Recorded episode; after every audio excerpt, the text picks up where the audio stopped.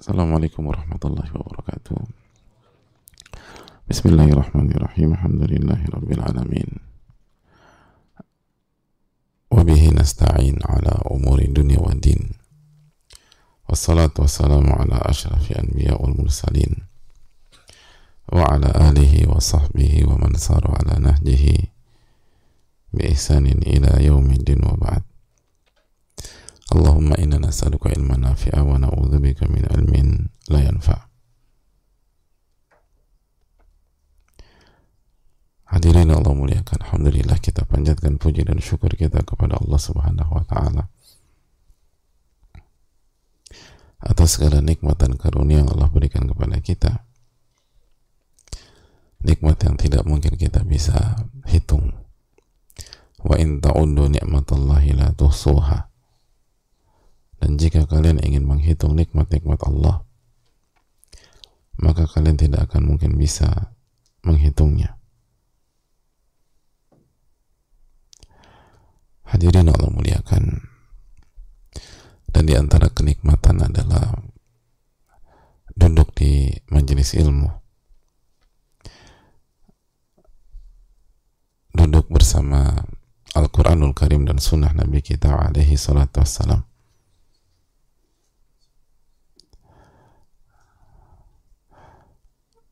dan itu yang Allah berikan kepada kita pada pagi hari ini.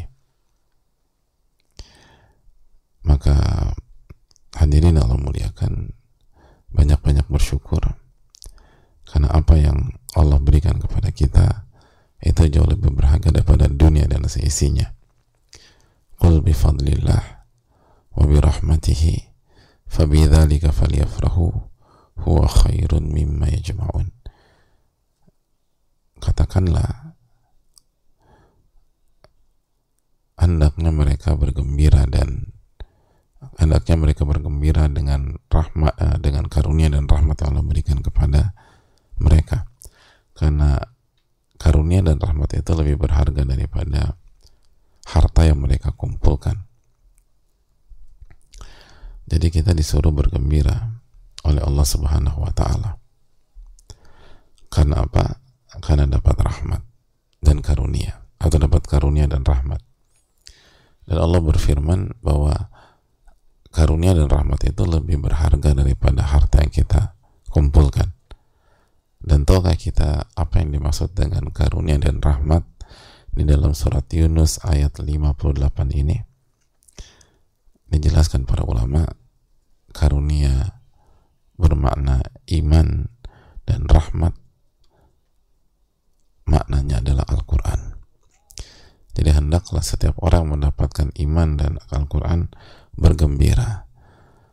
Karena imannya dan Al-Quran yang bersamanya itu lebih mahal, lebih baik, lebih berharga daripada harta yang dikumpulkan. Harta yang di, dikumpulkan. Hadirin dalam muliakan.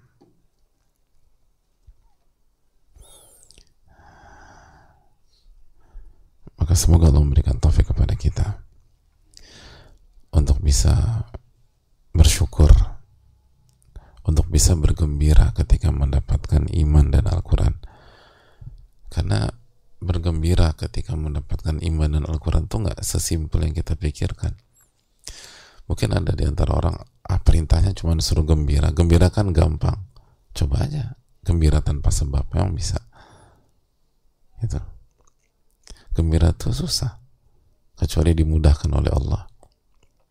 Gembira itu amalan hati. Dan hati di tangan Allah tabaraka wa ta'ala.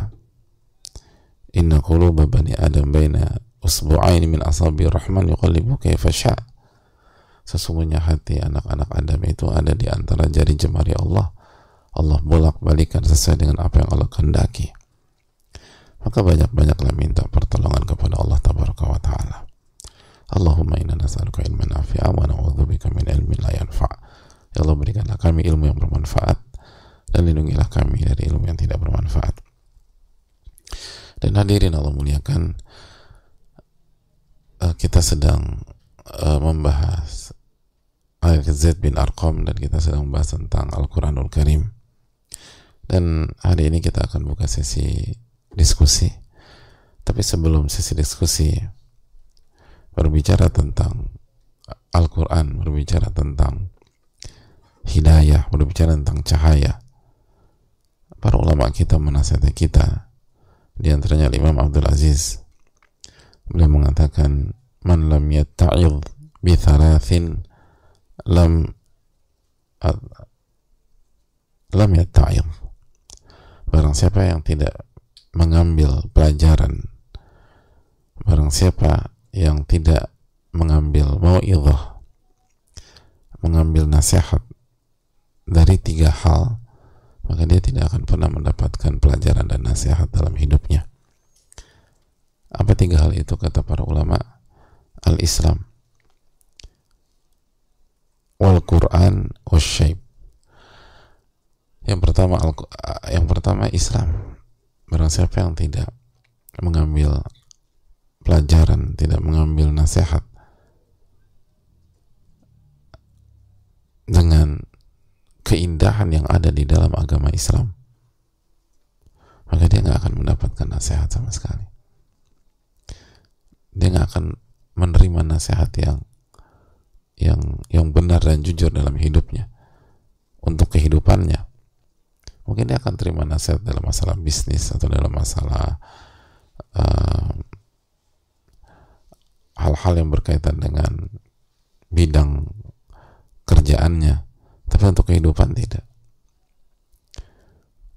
Karena Islam itu sempurna hadirin.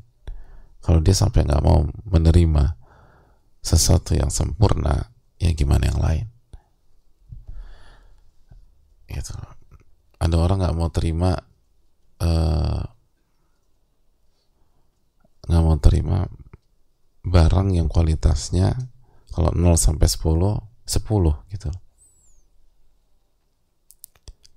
Nggak terima dia. Dengan egonya dia bilang nggak di barang jelek. Saya mau barang yang lain. Nggak ada udah. Ini yang terbaik. Kalau anda nggak terima berarti anda nggak nggak bisa punya barang seperti ini. Ini udah yang terbaik dan memang terbaik cuman anda aja sombong. Allah berfirman Yawma akmaltu lakum dinakum. Pada hari ini aku telah sempurnakan agama kalian. Allah telah sempurnakan. Al-Islamu ya'lu wa la yu'la. Islam itu tinggi dan gak ada yang lebih tinggi.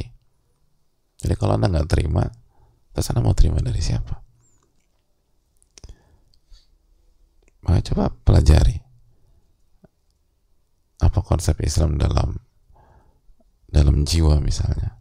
Pelajari apa konsep Islam dalam rumah tangga.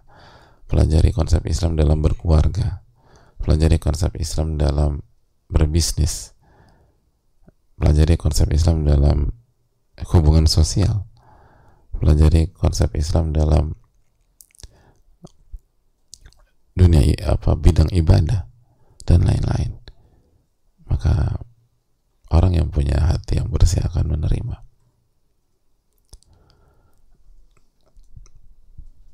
Yang kedua adalah Al-Quran. Barang siapa yang tidak mengambil pelajaran dari ayat-ayat Allah di dalam Al-Quran dia nggak akan dapat pelajaran dari hal yang lain. Karena firman Allah. Firman Allah. Yang kasih pesan Allah langsung. Yang kasih nasihat Allah langsung kalau ada orang nggak mau terima nasihat dari dokter terbaik yang ada di di dunia. Dia dokter terbaik ada di dunia. Dia nggak mau dengar. Nggak nggak nggak. Bagi saya itu dokter nggak kompeten. Itu dokter terbaik di dunia. Kalau anda nggak mau terima nasihat dengan alasan nggak kompeten nggak punya kapasitas ya anda nggak akan anda nggak akan terima advice dari dokter mana pun. Karena dia yang terbaik udah dan yang yang lain itu jauh di bawah dia. Bukan kalau diangka bukan 9,5 sama 9,4 bukan. Ini 9,5 yang lain misalnya 7,5 kalau anda nggak mau terima nasihat atau masukan dari yang terbaik yang ada yang bisa kasih nasihat buat anda. Ini udah yang terbaik. Jadi hadirin Allah muliakan. ya sudah yang yang terbaik Allah yang langsung berfirman. Lalu anda tolak? Anda anggap ini tidak punya kapasitas atau anda acuhkan? Ya susah hadirin sekalian.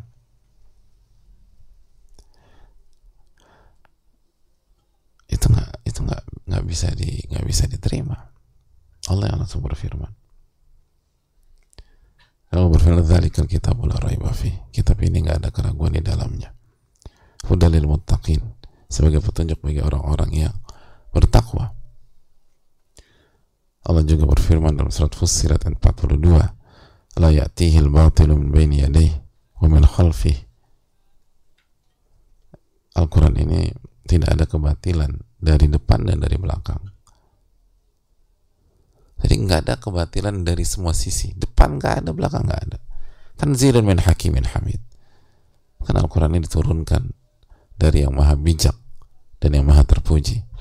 Mungkinkah yang maha bijak menurunkan sesuatu yang tidak bijak? Kan nggak mungkin. Dan apa arti bijak? Bijak itu menempatkan sesuatu pada tempatnya. Dan yang menurunkan Hakim, Hamid yang maha bijak dan maha terpuji. Gak mungkin salah. La yatihi batilu min baini yadayhi wa min qalfi. Gak pernah ada kebatilan. Baik dari depan maupun dari belakang. Gak pernah datang kebatilan dari depan dan belakang. Semua baik. Semua benar, semua sahih. Tanzilun min tanzilun min hakimin hamid karena diturunkan dari yang maha bijak dan maha terpuji kalau kita nggak bisa terima nasihat masukan arahan dari yang maha bijaksana dan yang maha terpuji eh, dari siapa lagi kita bisa mengambil nasihat? Dan yang ketiga kata para ulama asyaib wasyaib uban. Uban itu uban di kepala kita ketika kita memutih atau janggut kita memutih itu pesan dari Allah Subhanahu wa taala. Bahwa Anda menua. Bahwa ajal Anda itu semakin dekat. Bahwa hari demi hari itu berlalu dan hanya akan membawa Anda kepada kematian Anda. Jadi kalau seseorang tidak mengambil pelajaran dari uban yang tumbuh dalam dirinya di atas kepalanya. Atau di janggutnya misalnya. Atau di kumisnya. Maka kata para ulama sulit mengingatkan orang itu tentang kematian. Itu ada pesan. Jadi coba bandingkan kita 20 tahun yang lalu atau 15 tahun yang lalu dengan kita yang sekarang. Kalau kita, kalau sekarang nih uban saya banyak banget. Itu mau ilah. Itu nasihat dan pesan yang Allah berikan kepada kita. Dan ulama mengatakan innal labiba bil isyarat yafhamu. Orang yang cerdas itu cukup dengan isyarat. Dia akan paham. Uban itu isyarat tadi. dan orang-orang yang cerdas akan mengerti tapi kalau memang apa apa bahasa kita ya ya, ya sebaliknya kata para ulama orang yang cerdas itu hanya dengan isyarat dia akan paham. Tapi sebaliknya butuh dipukul dulu baru ngerti gitu. Gitu. Ada orang itu cukup dengan uban itu dia ngerti. Ya ya ajal saya semakin dekat. Ada orang enggak tunggu difonis stadium 4 dulu baru sadar gitu. Iya ya. Padahal udah dari beberapa tahun yang lalu dia udah ubanan segala macam. Tapi nggak sadar-sadar dia. Begitu dokter bilang, mohon maaf pak, stadium terminal baru shock dan berusaha kembali kepada Allah. Dan sebagian sudah terlambat. Jadi ini yang perlu kita camkan bersama-sama hadirin sekalian. Kita buka sesi tanya jawab. Wassalamualaikum warahmatullahi wabarakatuh.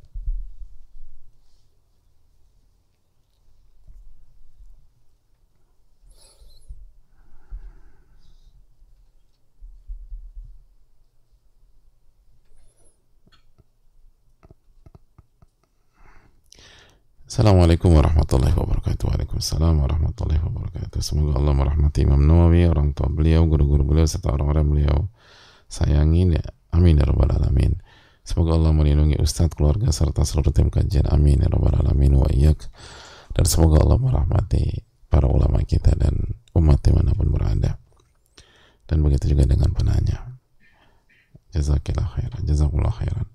Ini bertanya Ustadz bagaimana sikap saya sebagai anak dan ayah saya jika ibu tidak mau belajar Al-Quran. Ibu saya beralasan tidak mau belajar Al-Quran karena sudah tua. Mohon doa dan sarannya Ustadz agar ibu saya hatinya tergerak untuk belajar Al-Quran. Jazakallah khairan. Ya, uh, terima kasih atas uh, pertanyaannya. Hadirin yang Allah muliakan.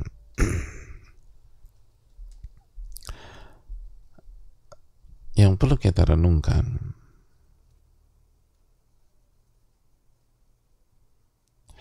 bahwa justru karena semakin tua belajar Al-Quran semakin urgent.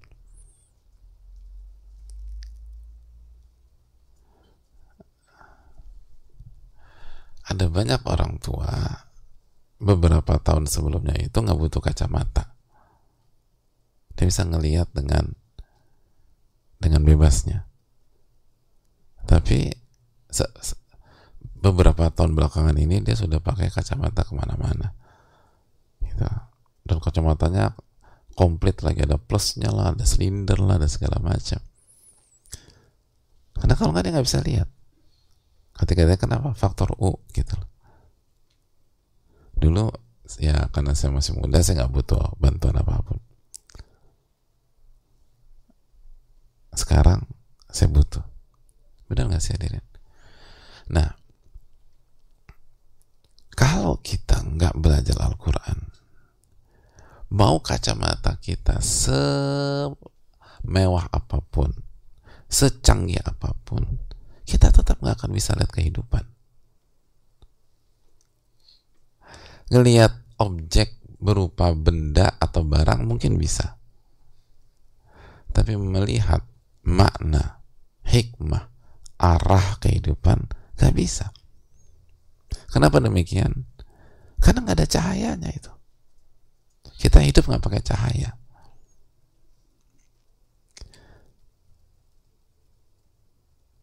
Kita mau pakai kacamata secanggih apa pun di ruangan yang gelap, nggak ada cahaya matahari, nggak ada lampu, nggak ada lilin, nggak ada api, nggak ada apa pun, dan semua ketutup.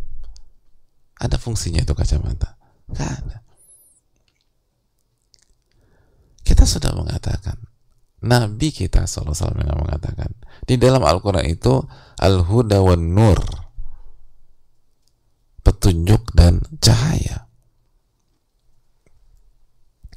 Allah yang berfirman dalam surat Al-An'am ayat 122 waja'alna lahu nuran yamshi bihi finnas. Dan kami berikan cahaya. Al-Quran. Yamshi bihi finnas. Sehingga dia bisa berjalan dengan cahaya itu di tengah-tengah manusia. Kalau nggak dia nggak bisa jalan Jadi justru sebaliknya cara berpikirnya. Semakin tua, semakin butuh belajar. Karena waktu sudah semakin dekat. Dan diri ini semakin lemah.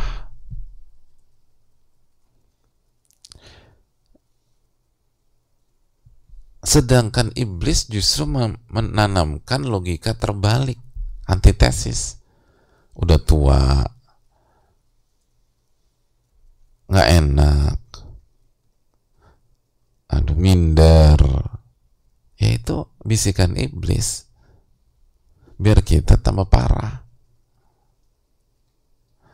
Adapun logika yang benar dan sehat semakin kita tua semakin kita lemah.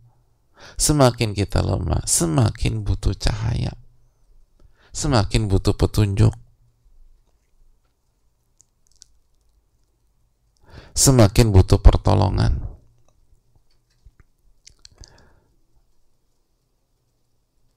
Itu poin. Semakin butuh pertolongan. Karena waktu udah gak banyak. Jadi doakan ibu kita, lalu ajak pelan-pelan, dan sampaikan bahwa logika itu bukan datang dari Allah tabaraka wa ta'ala. Tapi itu bisikan syaitan. Yang tidak ingin kita husnul khotimah yang nggak ingin kita husnul khotimah itu tadi kan kita katakan keterangan Al-Imam Abdul Aziz itu. Biar biar kita hidup tanpa ada arahan tanpa ada masukan karena barang siapa yang tidak mau mengambil arahan dari Al-Quran, dia nggak akan dapat arahan sama sekali dalam hidup. Dia akan tolak semuanya. Itu hal yang perlu kita tanamkan.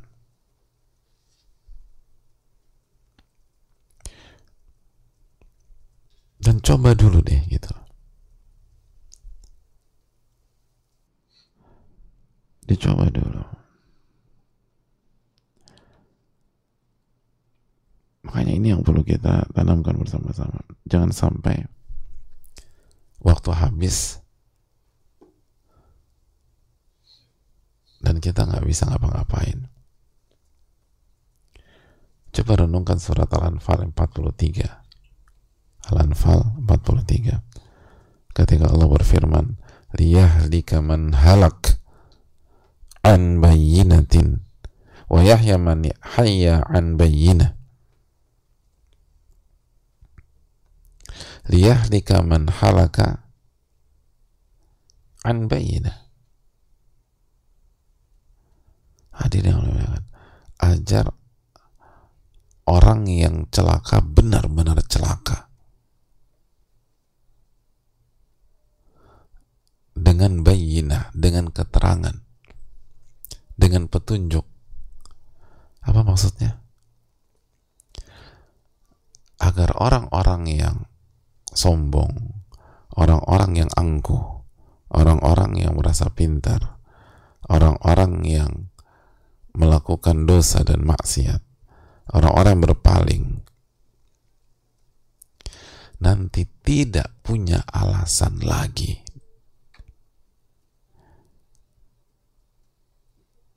Untuk menjustifikasi kesalahan-kesalahannya di dunia. Kenapa? Karena Allah sudah turunkan Al-Quran udah. Kan kita udah ajak.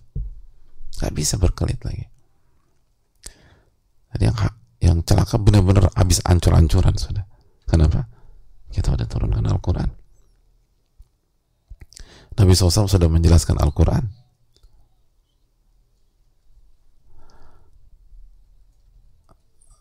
Di mana-mana mengkaji dan mempelajari Al-Quran. Anda bisa belajar di berbagai macam tempat. Hadirin Allah muliakan. Nggak ada alasan. Nggak ada alasan.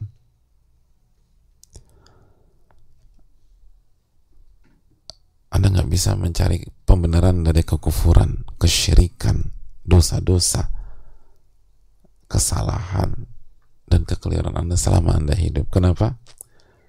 Kita sudah tegakkan hujah. Artinya kita sudah kasih kesempatan. Nih Al-Quran. Baca. Pelajari. Kaji. Ketika ditolak juga. Maka itu artinya liyahlika man halaka an bayinah surat Al-Anfal 42 itu artinya kehancuran tanpa ada excuse sama sekali. Tanpa ada justifikasi. Semua alasan akan ditolak nantinya.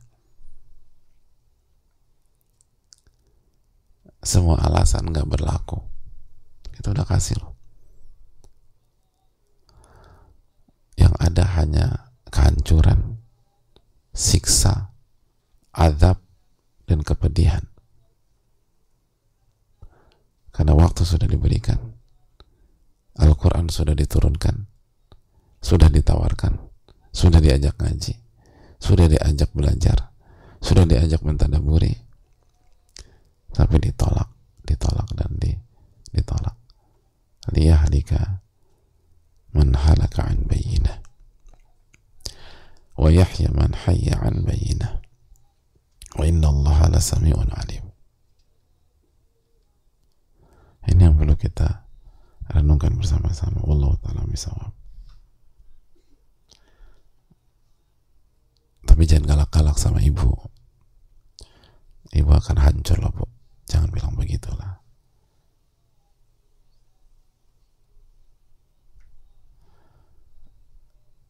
Pelan-pelan aja gitu loh.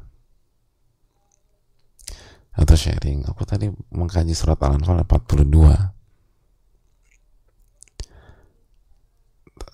terus kasih lihat buku tafsir. Dan itu tadi. Terakhir tidak ada kata terlambat. Malam yugorgir selama nyawa belum ada di tenggorokan. Selama nyawa belum ada belum sampai tenggorokan. Artinya selama sebelum sakratul maut nggak ada kata terlambat. Nggak ada kata terus belajar. Ada di ada di sebuah pesantren. Itu ada santri kalau di dunia apa di misalkan ada santri kalong ya atau santri yang belajarnya dari sore sampai malam. Gitu loh. Itu ada sebuah pesantren. Ada bapak-bapak usianya 70-an tahun.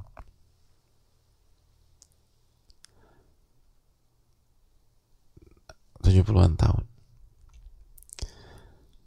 Dan belajar dari nol. Belajar dari baca Al-Quran. Lalu belajar bahasa Arab. tujuh puluhan tahun hadirin saya tanya sama beliau kayak emangnya target kakek apa belajar di usia seperti ini. Artinya, emangnya masih optimis kayak nguasain nahu, sorof, dan lain-lain. Apa kata beliau? Kata beliau,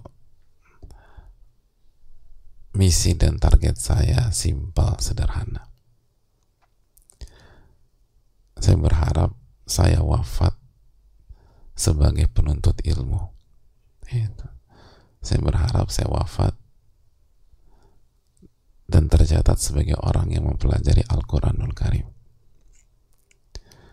Saya berharap saya wafat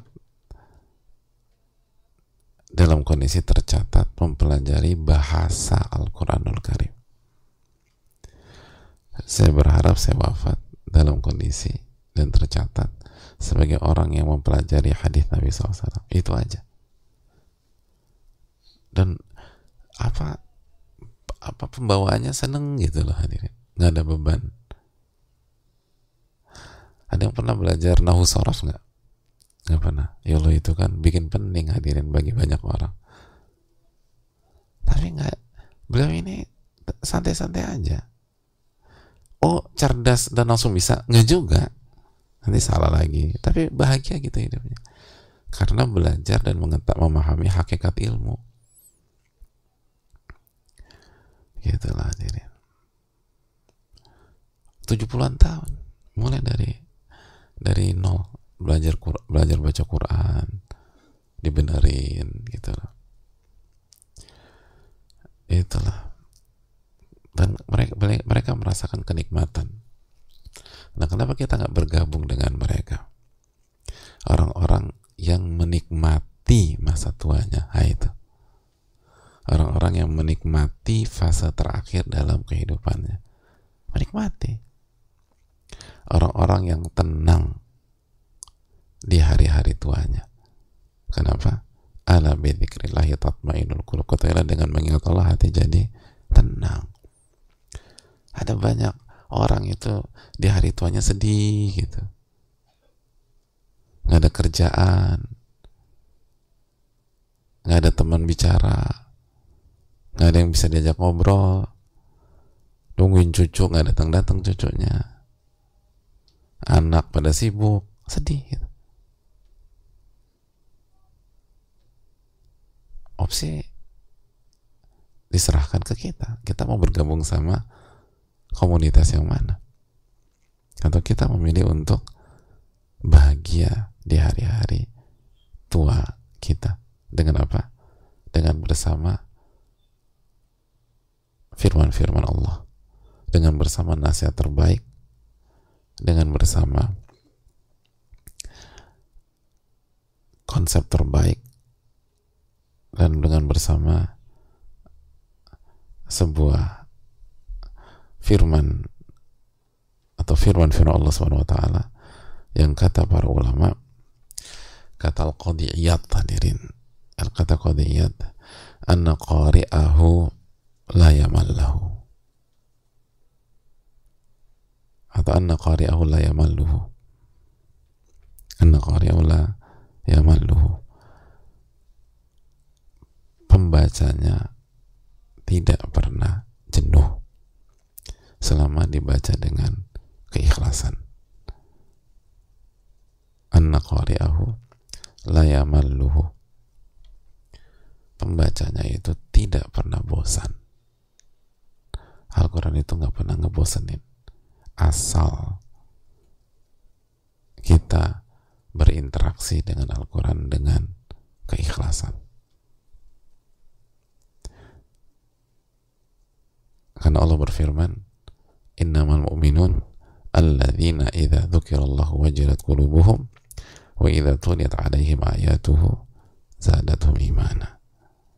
Sesungguhnya orang-orang beriman jika disebutkan nama Allah, hatinya akan bergetar.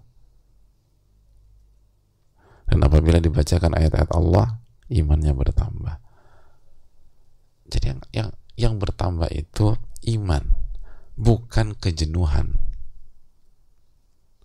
Jadi bagi orang-orang beriman,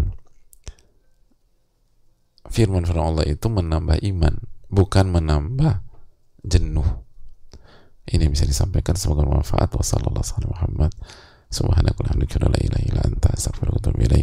Wassalamualaikum warahmatullahi wabarakatuh.